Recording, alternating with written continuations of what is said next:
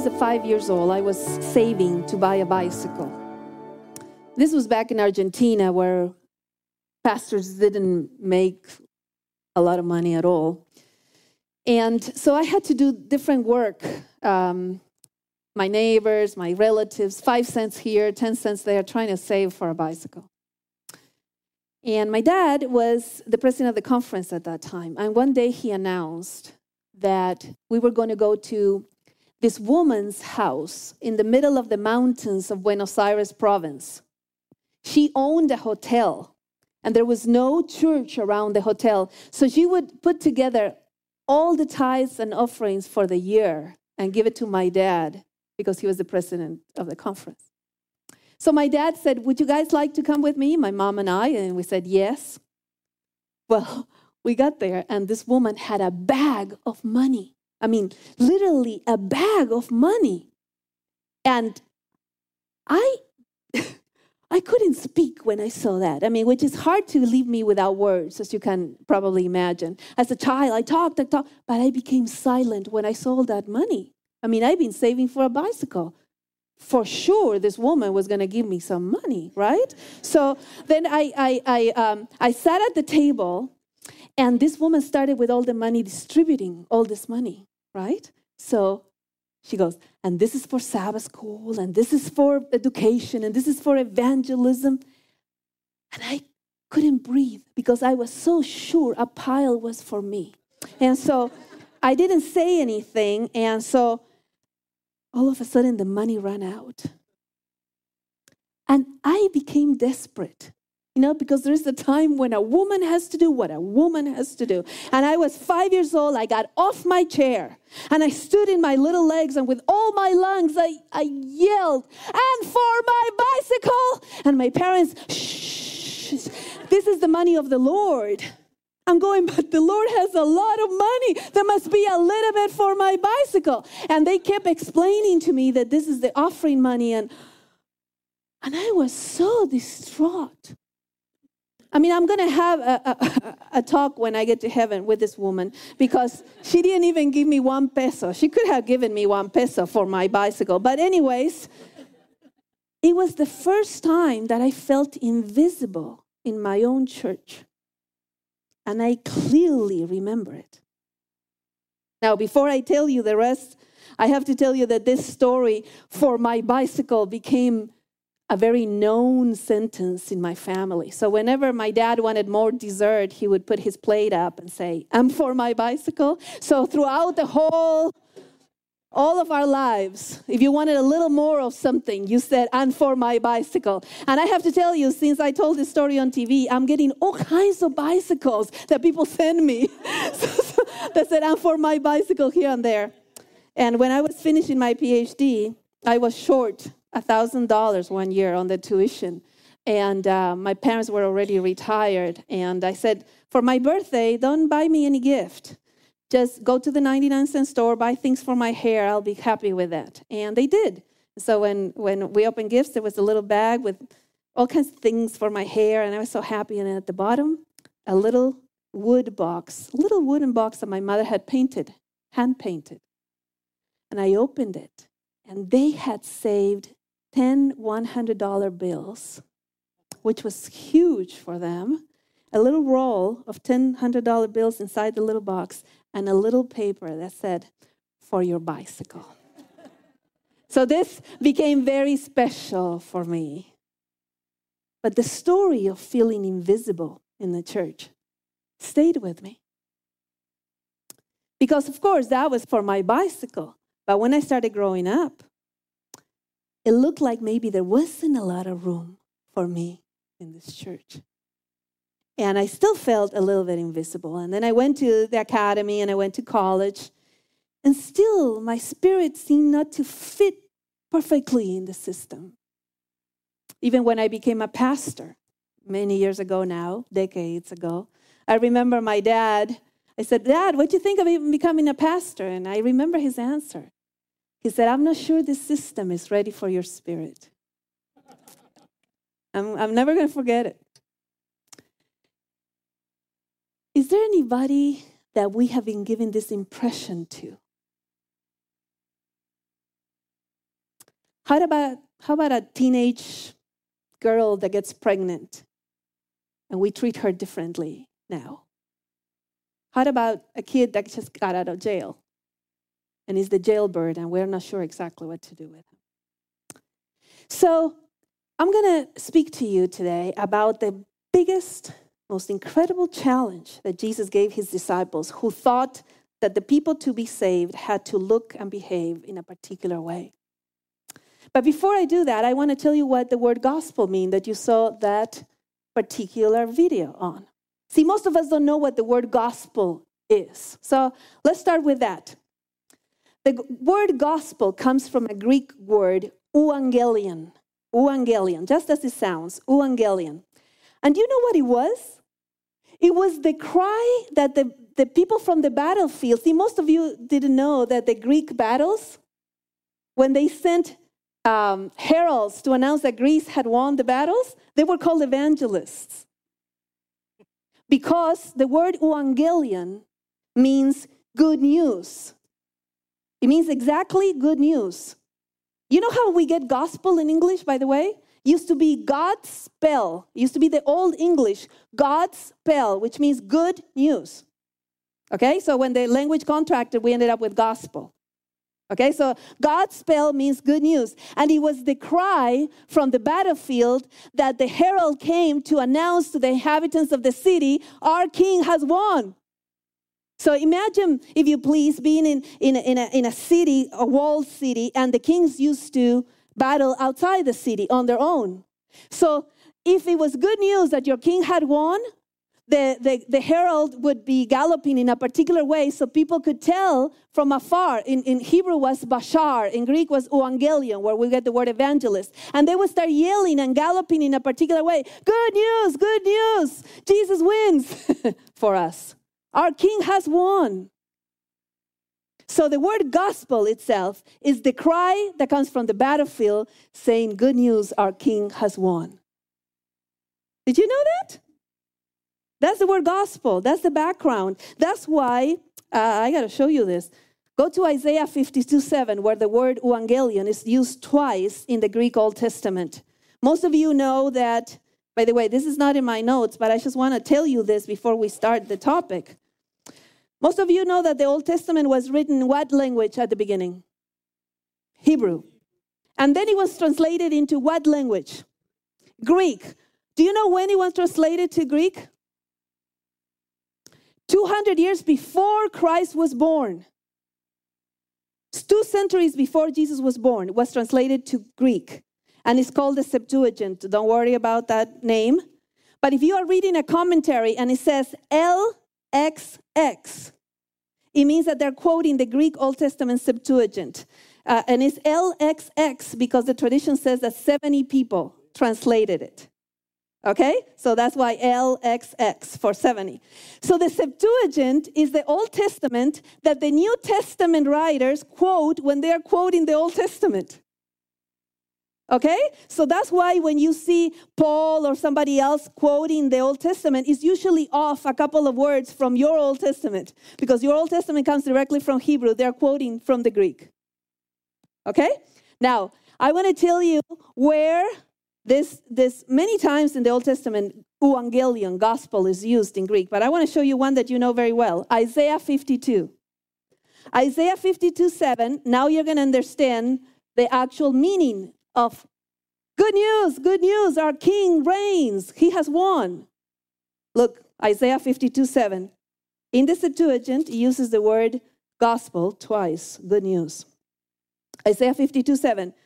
How lovely on the mountains are the feet of him who brings, here you have the word, gospel, good news, euangelion in Greek, and announces peace and brings Again, same word, evangelion, gospel of happiness, and announces salvation and says to Zion, Your God reigns. This is the background of the word gospel. Is the battlefield, herald that comes through the mountains yelling, Good news, good news. That's why sometimes we don't understand what the three angels' messages are that are bringing the everlasting gospel. They are the three last heralds that come from the battlefield saying, Good news, Jesus wins. And sometimes we preach it in a way that doesn't sound like good news at all. By the way, do you know what the three angels' messages are? I'm going to summarize for you Revelation 14. The first angel says, Worship God the Creator. In other words, He wins. Second angel, the other power lost. Babylon is down. Third angel, choose the one who wins. Those are the three angels' messages. They bring the everlasting gospel. There are three messages that come from the battlefield and say, First angel, worship the Creator. He's the one who wins. Second angel, the other power lost. Third angel, choose the one who won. Those are the three angels' messages. Okay, good. Now that we got the gospel, the everlasting gospel, we're ready to go. So now we understand the word gospel is the good news that Jesus wins. But who is it for? Is it for the young people that have green hair and belly button rings? Is it for the teenage girl that is not married and just got pregnant? Is it for the adulterous woman? See, we like these stories in the Bible, but when they become a little too real for us, we don't really know what to do with them in real life today. So Jesus had to challenge them that not everybody would look the same or behave the same, those who would be part of the mission, those who would actually be reached with the mission. So today we're going to study the breakthrough in the Gospels. It's in the Gospel of Mark. By the way, don't forget to order your book, okay? What was the code? Edmund on the, on the app.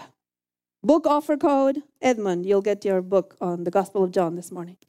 This is in the Gospel of Mark. Let's start making notes. In the Gospel of Mark, there are 22 occurrences of the word bread. Okay, so let's start from there. The word bread is used 22 times in the Gospel of Mark. But 19 of those 22 times are used in three chapters where Jesus is going to teach the disciples that the scope of his ministry is greater than they had imagined. So, Mark 6 to 8 uses the word bread 19 times in the Greek. So, we're going to start with chapter 6, and you're saying, what? What? How, how did Jesus do this breakthrough? Oh, I'm so glad you asked. It's the most amazing thing. How do you teach a group of people that think that they're only ones to be saved? How do you teach them that they're not the only ones? How do you teach them that diversity is part of the kingdom? How do you teach somebody that not everybody's going to look the same that will be saved as us? It's a difficult lesson to teach. And so Jesus did it through bread, something they all understood. So let's get started. Chapter 6 of Mark, the feeding of the 5,000. That's where we start. So we start in Jewish territory. Now, all the setting will be given to you in numbers. Don't forget that numbers are very important in the Bible, and all the numbers that will be used in this story are Jewish numbers because we are in Jewish territory. Now, there's four people here that went to Israel with me two months ago, three months ago. It was the most amazing thing to be able to do this topic next to the Sea of Galilee, on the site where they multiply, where he multiplied the bread and where we could see the other side, where the other people were supposed to be on the other side of the lake, and we could see it from there.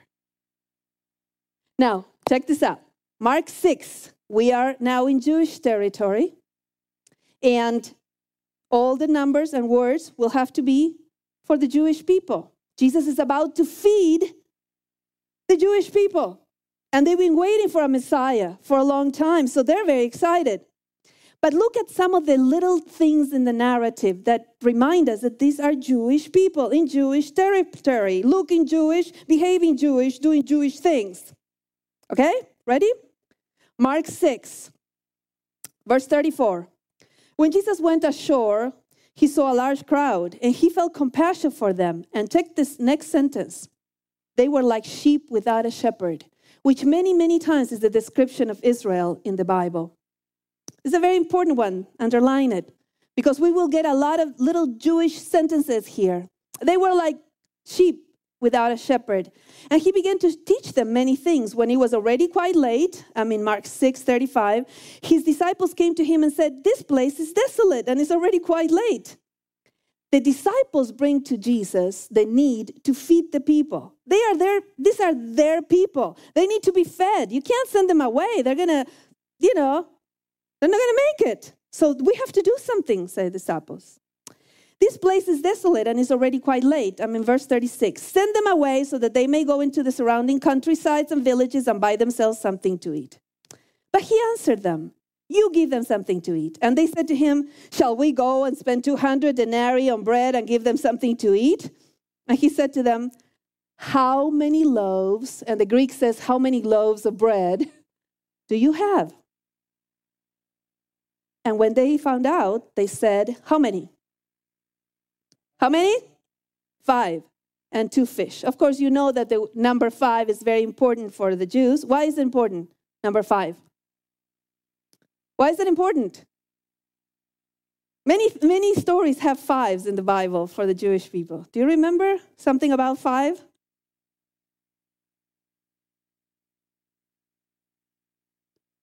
Yes.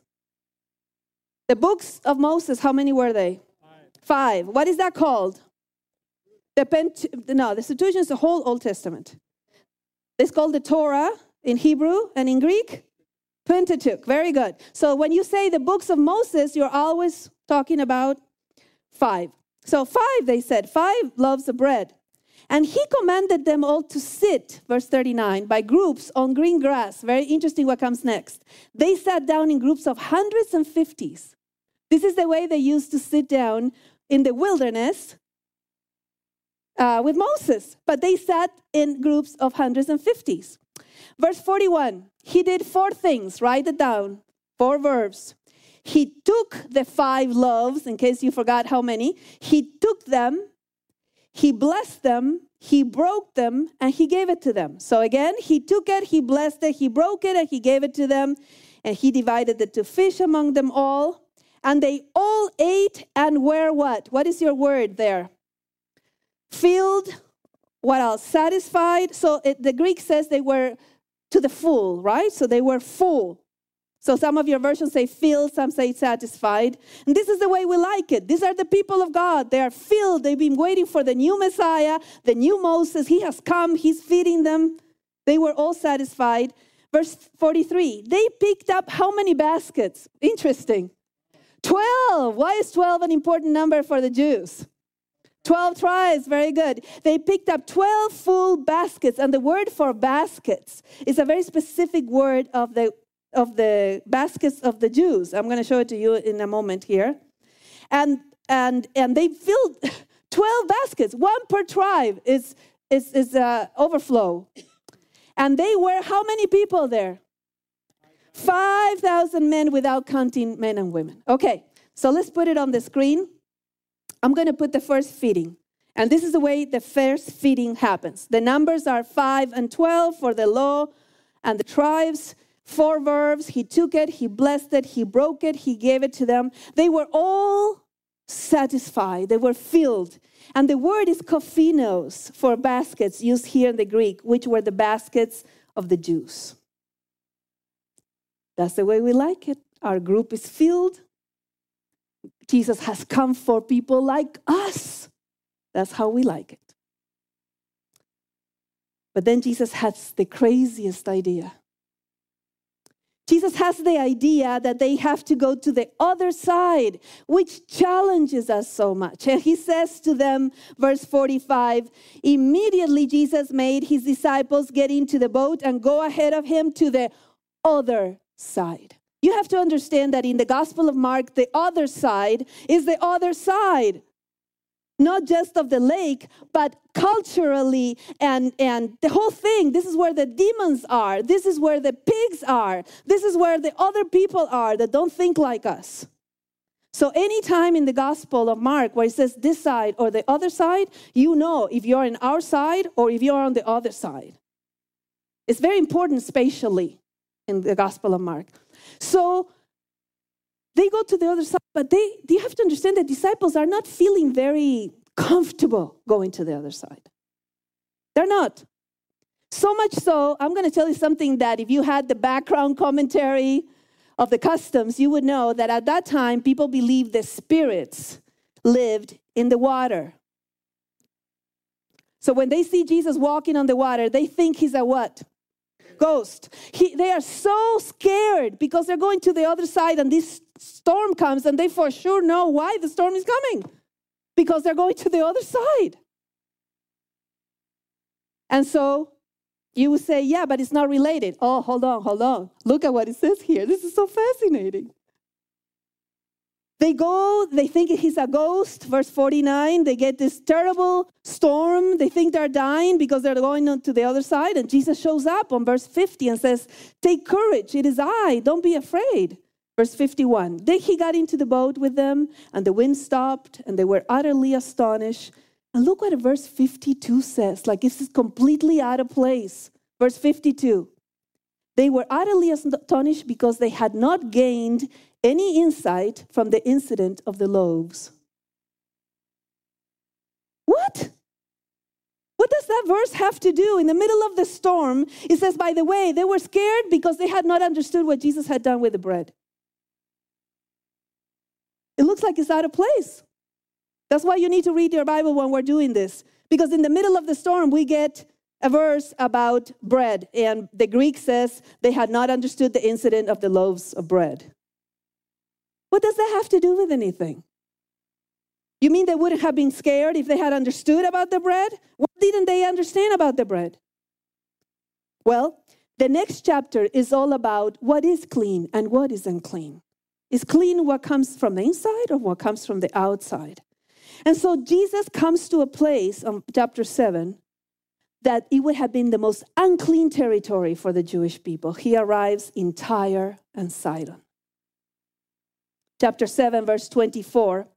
Jesus got up and went away from there to the region of Tyre. And you have to understand the whole audience of Mark goes, Oh, he's in Tyre? Tyre and Sidon. It, this is the area where the queen Jezebel, that was so evil and led all of Israel astray, that's where she comes from. What is Jesus doing in Tyre? A woman comes to him. And this woman has what I call a crescendo of demerit. Verse 26 She's a woman and she's a Gentile of, and of the Gentiles of the Syrophoenician race. This couldn't get any worse. It sounds like some of the messages I get on my answering machine. You're a woman, you're a Latina, and you're a pastor? How bad can it get? so here we have this is a woman, and she's a Gentile, and she's of the Gentiles, the worst kind, Syrophoenician race. And when you think you're going to find a woman that is ignorant, that she doesn't understand anything, she becomes this insightful person that gets what the disciples don't get. And, and everybody's saying, Go away, go away. And Jesus says, Go away, because he's teaching the disciples something. And he said to her, verse 27, check this out.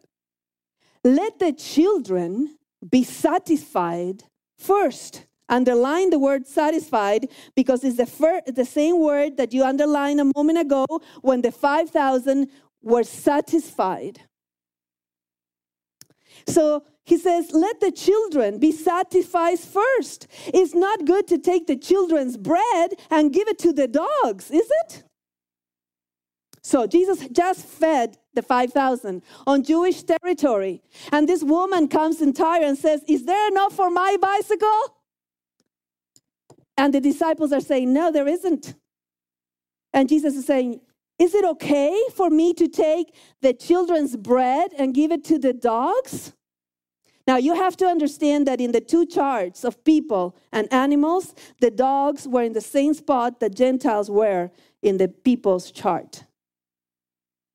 Now, we had had here 12 kophinos full. 1, 2, 3, 4, 5, 6, 7, 8, 9, 10, 11, 12. We have had 12 basketfuls of bread that were overflowing with the people of Israel. Now, this woman, who does she think she is? Coming to ask of Jesus a favor to heal her demon possessed daughter in Tyre. No, no, says Jesus. Is it okay to take the children's bread and give it to the dogs? It's more, he uses the same word satisfied. And he gives her a riddle about bread that the disciples don't understand because they think he should throw this woman away. He, they think she's not included is let the children be satisfied first, says Jesus. For it's not good to take the children's bread and throw it to the dogs, is it? But she answered and said to him, Yes, Lord. Insightful woman understands the riddle about bread. The disciples don't, she does. Yes, Lord, but even the dogs under the table can feed on the children's crumbs. Yes, she says, there's enough for my bicycle, she says. And Jesus looks at her and says, Oh, woman, you get it. My disciples don't get it, but you get it. There's enough bread to go around for this side and the other side. For men and women, for black and white, for young and old, for black hair, blue hair, and green hair. There's enough. Your daughter will be healed. This is the breakthrough moment in this gospel where we get the bread, the, the riddle on bread. And Jesus talks about, yes, but this is the bread for the children. Shouldn't they be satisfied first? And she goes, yeah, yeah, yeah, they can be satisfied first, but there's enough bread for us too on the other side. Well, guess what? The next chapter is a feeding of bread on the other side. Chapter 8, Jesus will feed the 4,000. All the numbers have changed. All the words for baskets have changed. Everything has changed because now he's feeding on Gentile territory. Isn't this amazing? It's amazing. I think it's amazing. And so we're on the other side now, and everything has changed. Chapter 8 in those days, when there was again a large crowd and they had nothing to eat, Jesus called his disciples, and this time he initiates the need for them to be fed. Because as far as the disciples are concerned, they can care less. These people can die of hunger. Jesus says, I have compassion for the people. Verse 2. They have remained with me now three days and have nothing to eat. If I send them away hungry to their homes, they will faint on the way, and some of them have come a great distance.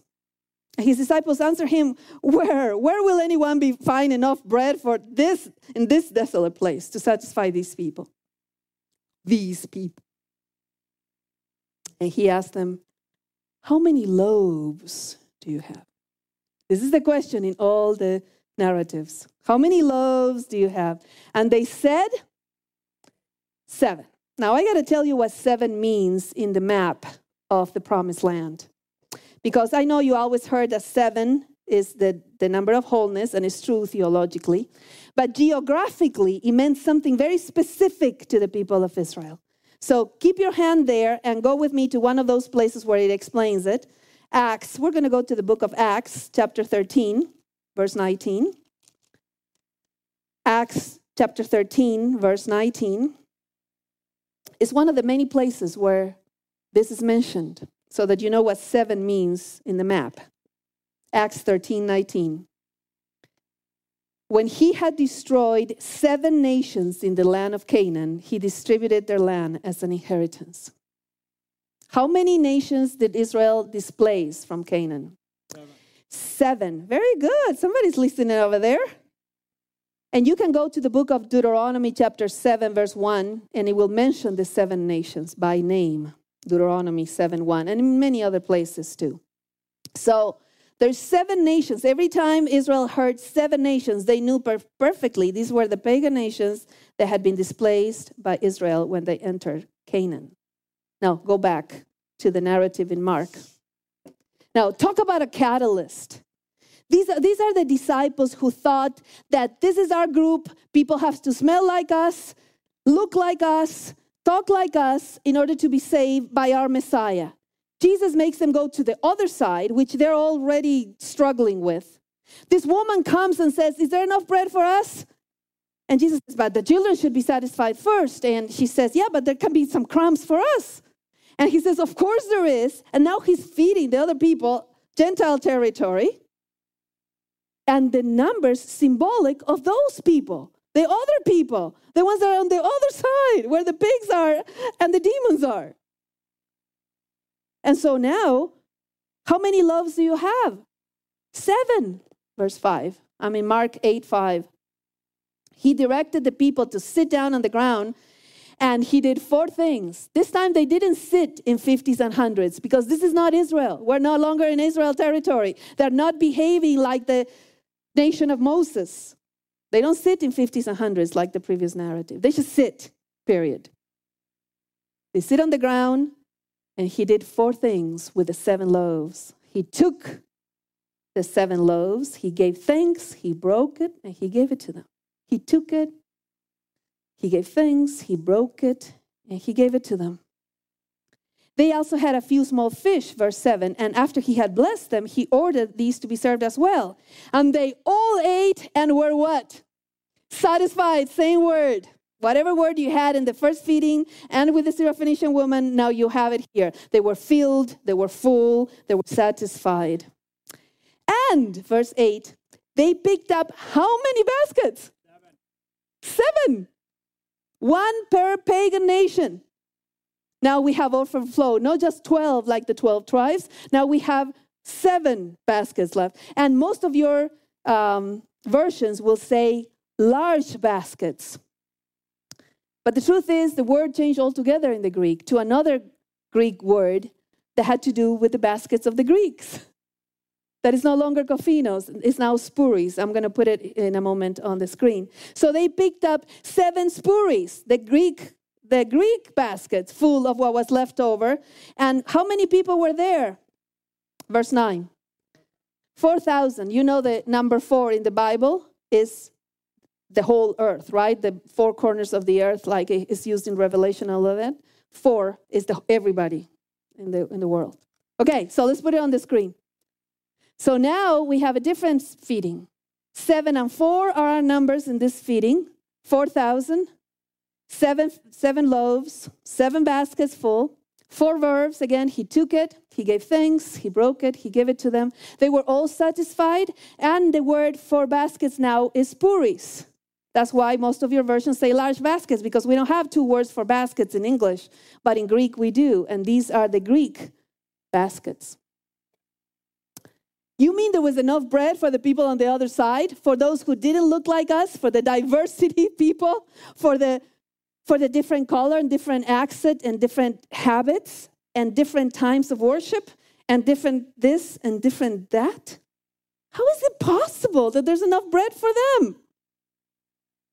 And now, in case you think I'm putting all of this together by myself, in the Gospel of Mark, Jesus will put it together, the two narratives. Only in the Gospel of Mark, we get the summary that Jesus makes of the two feedings.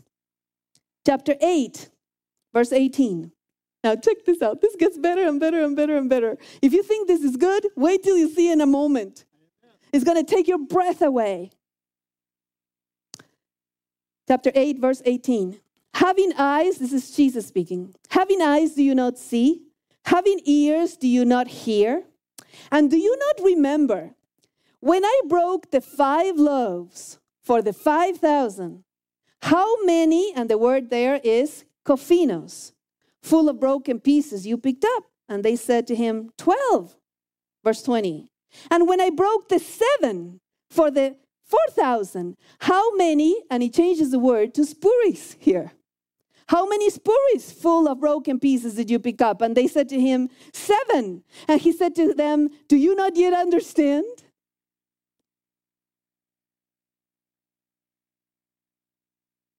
Amazing? Are you, are you, aren't you a little shocked? I mean, I'm getting goosebumps and, and I already knew the topic, imagine. Jesus puts it together and says, Do you, do you not understanding? Aren't you understanding? Jesus says, there's, there's enough bread for the seven. Seven spuries left. One, two, three, four, five, six, seven spuries left. There's enough bread for the 12 and the seven. And the disciples are like, What? So the summary is here Jesus' summary 12 kophinos and seven spuries. Don't you understand? Says Jesus. We all know that there's enough bread, but we don't know what the bread is yet. All that Jesus, Mark has this incredible plot of bread that is building up, and all we know is that we didn't realize the scope of Jesus' ministry, and we're starting to realize that there's enough bread for people that are on the other side. And the, mm, the really, could it be? Jesus puts both of them together. Twelve kophinos and seven spuries. Do you understand? But we still don't know what the bread is. And so Mark will, I just love this. Bread, the bread plot, Jesus will tell us what it is. So Mark brings us with bread and bread and bread, first for the 5,000 in Jewish territory, then bread for the Syrophoenician woman, then bread for all the Gentiles in Gentile territory. And then at the very end of the gospel, the bread riddle is revealed chapter 14.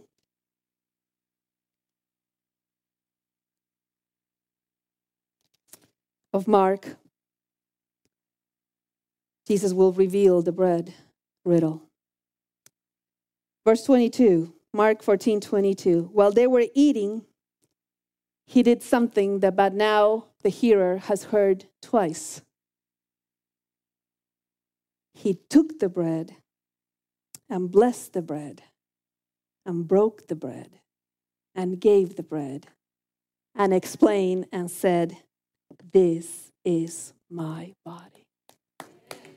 Isn't, isn't it amazing? Because we got all the narratives saying there's enough bread for this side, there's enough bread for that side. And then Jesus says, Do you know what the bread is? It's me.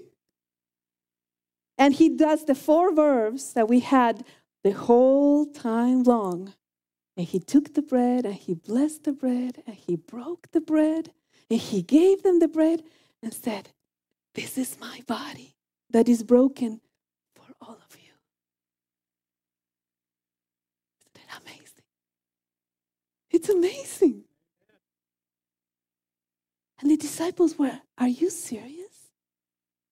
It's for all? You know, we have struggled with this for such a long time. Many of your kids are not in church because we told them they did not qualify. We told them they were on the other side. And if they wore this or they wore that, they couldn't come in. We told them that they were way far out there, that unless they did everything like we did it, they couldn't come in. There's kids out there that got pregnant when they were teenagers that we didn't know how to embrace. Some of your kids need a phone call right now where you say, I'm so sorry. I'm so sorry that I thought my God was so little to fit in a little box. But you're included, and I'm so sorry that for so many years I didn't know how to tell you that God's love is that great. And yes, I would like all your kids to be sitting here with us today. But if they're worshiping in a different Christian church and they're getting Jesus, praise the Lord. Because there's enough bread for this side and the other side. And they're not even on the other side, they're on our side. And there's people on the other side that still need to know that even they are included. You know, one time, I don't know how many of you know the the president of the North American division. He's an amazing man, Dan Jackson. He's about to retire. But I had the incredible blessing of serving under him all this time. And when he was a pastor one time, there was a young adult outside the church. And he went to invite him in. And this man said, this young man said, I cannot go in. I smell, you know, I've been smoking. And Dan said to him, If every one of our sins smelled, this would be a very smelly place. So please come in and join us.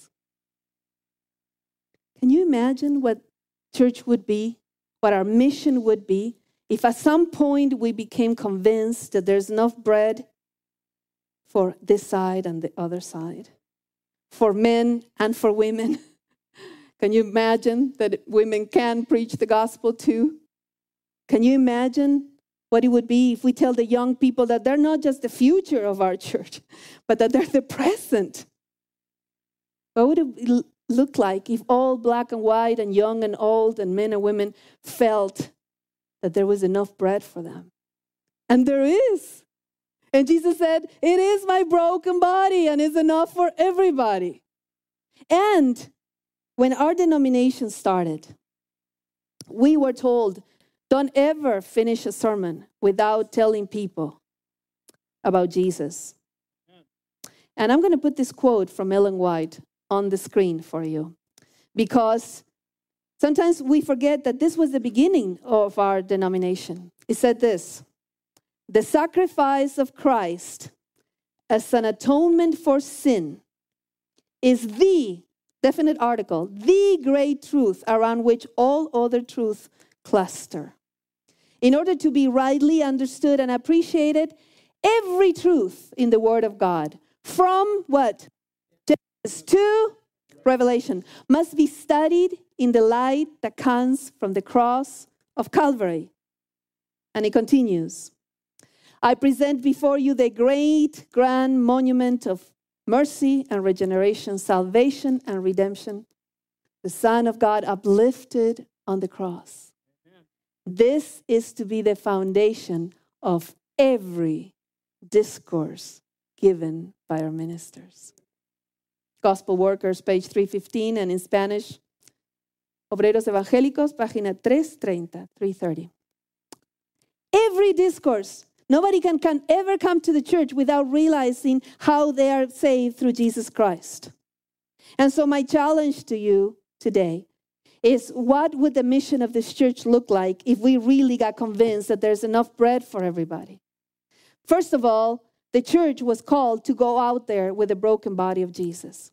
Now, if this story was written today for Adventists, it would have 28 baskets because the numbers are given the culture is given by numbers. You know, 12 for the tribes, 7 for the pagan nations. We have 28 doctrines. This is who we are.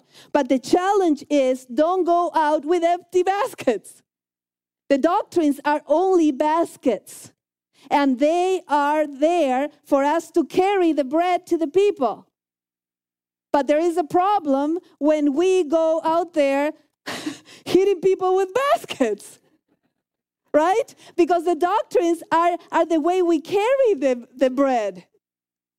So don't ever go out there with empty baskets. First challenge. Second challenge go out there. Go out there. Let people come in here. If somebody smells a little different and looks like a little different and they have green hair and belly button rings, you tell them there is enough for your bicycle. There is enough.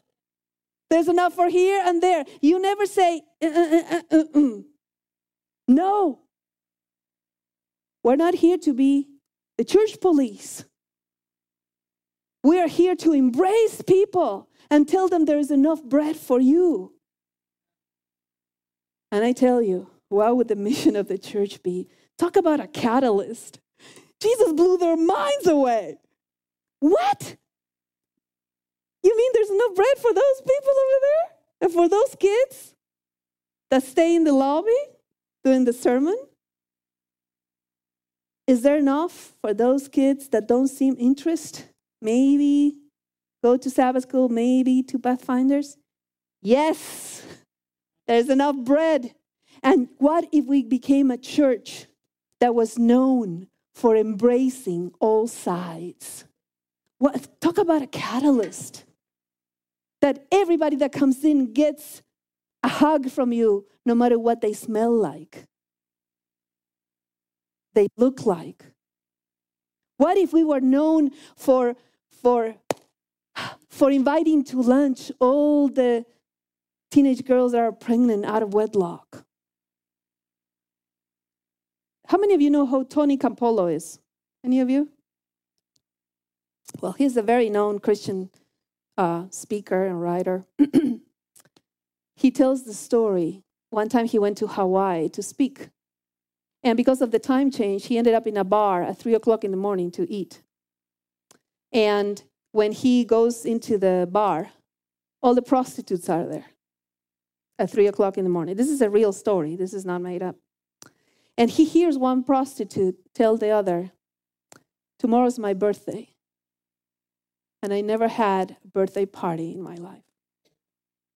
At that moment, Tony Campolo decides that the next morning at three o'clock in the morning, he's going to throw a birthday party for Agnes, was her name. So this woman leaves, and they all get together with all the prostitutes there, the guy that owned the shop, and they decide to decorate the next morning. So at three o'clock in the morning the next day, everybody's there waiting for Agnes to come in. And Tony Campolo brought the cake.